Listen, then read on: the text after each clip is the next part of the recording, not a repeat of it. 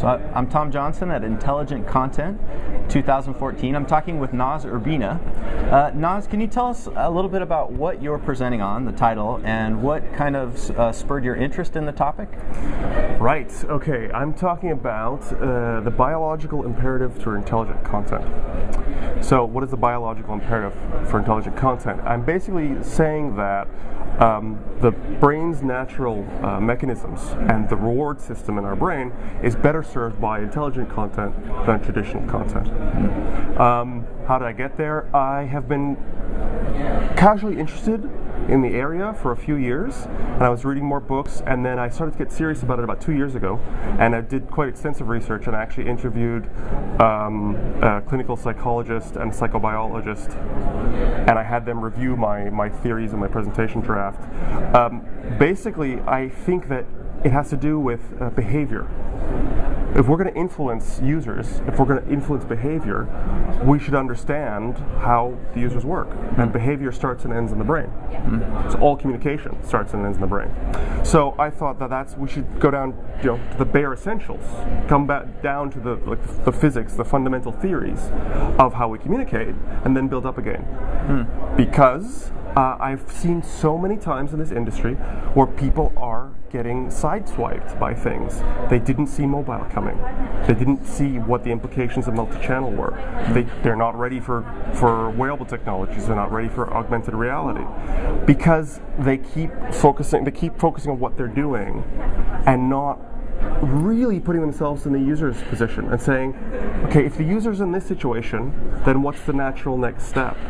And anticipating what's coming next. And I think if we look at the science and we look at the, the, deep user experience, the fundamental user experiences for everyone, then we can start to be proactive and not reactive.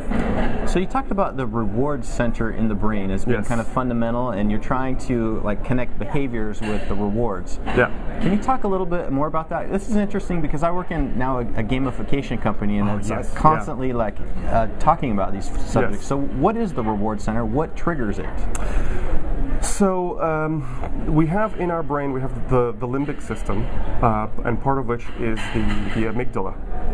And I didn't want to get too technical. I don't know how technical you want me to get in terms of brain no, no, science here, but um, we have the when do we remember things, we remember things uh, with a combination of parts of the brain. And uh, if we activate uh, our, our emotions when we're learning, we will actually learn differently. You, it's like you get a harder or stronger right to long-term memory if that's if that's combined with an emotional reaction. So things like in gamification, when you get an emotional burst with the learning activity, you'll get a, a harder and deeper uh, carved memory into mm. the long-term memory. But it seems like usually the emotion that people get when they're trying to learn something difficult mm-hmm. is not like an endorphin rush. It's frustration. Yeah. Yes. so that's one of, the, one of the things that I'm talking about in my presentation is that uh, there's there's a, a ladder from individual experiences up to which is uh, eventually a model in the mind. Mm. Um, and I talk about beyond model and how model becomes identity. But um, if we're just talking about learning the new thing, from experience to model, there's several steps. Mm-hmm. And there, it's like the reverse of mountain climbing. Instead of being easy at the beginning and hard at the end, it's actually hard at the beginning and easy at the end. Oh. So there's learning inertia. Hmm if you have a truly new thing and you're climbing a new mountain, you're discouraged. You're physically discouraged mm. from at the beginning. But then there's a big payoff at the end.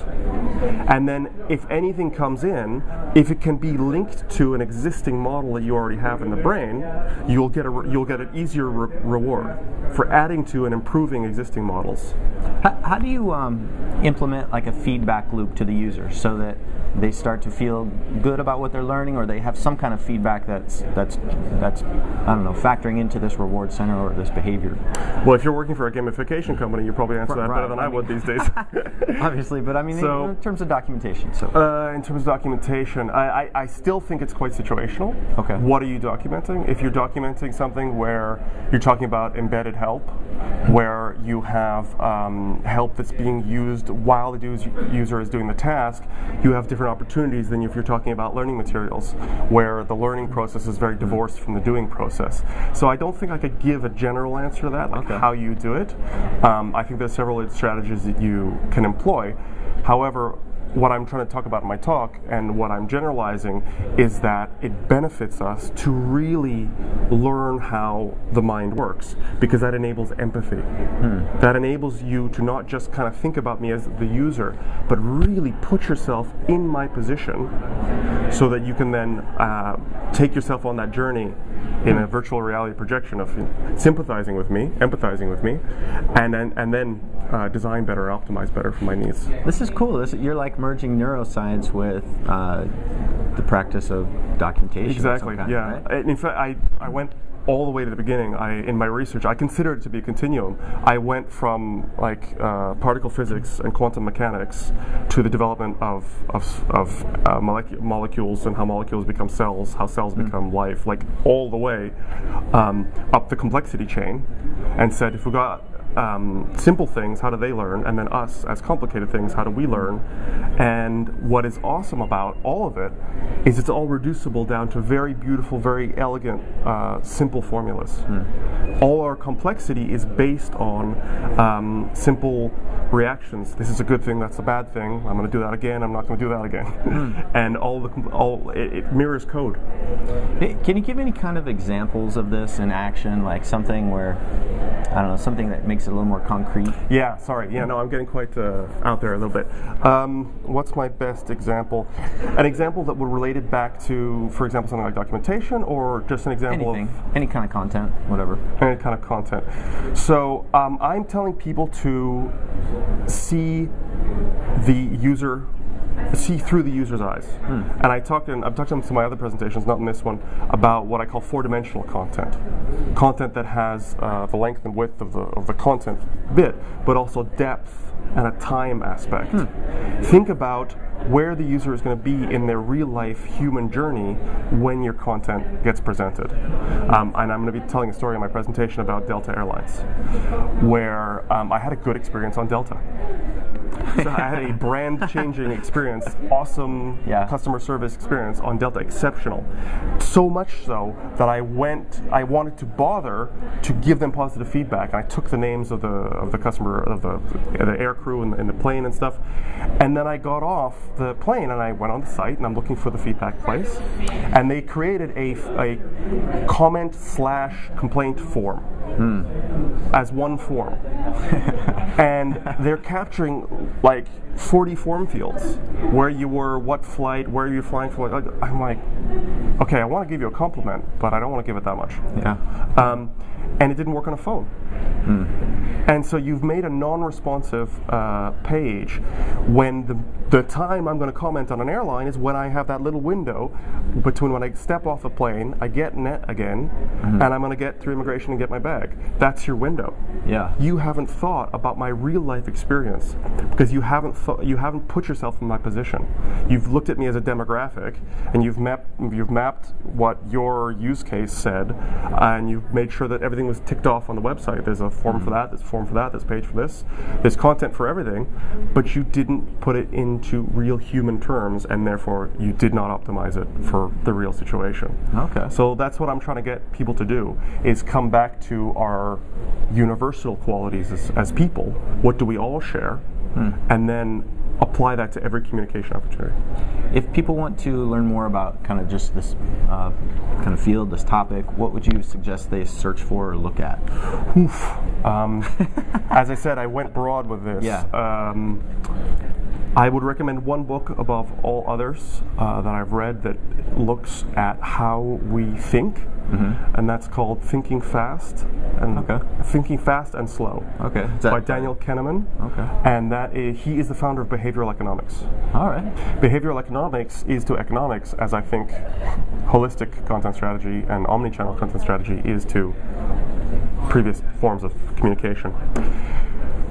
Before, economists thought that we were rational creatures, that we approached everything with a logical um, system, and that if we were provided all the data, we would take the best uh, solution for our interests. The example they gave is mortgages. How much should you uh, take on as, as your mortgage payment. Right. How much? 40% of your income, 30% Yeah, of your yeah. income. Yeah. That's the maximum recommended. Yeah.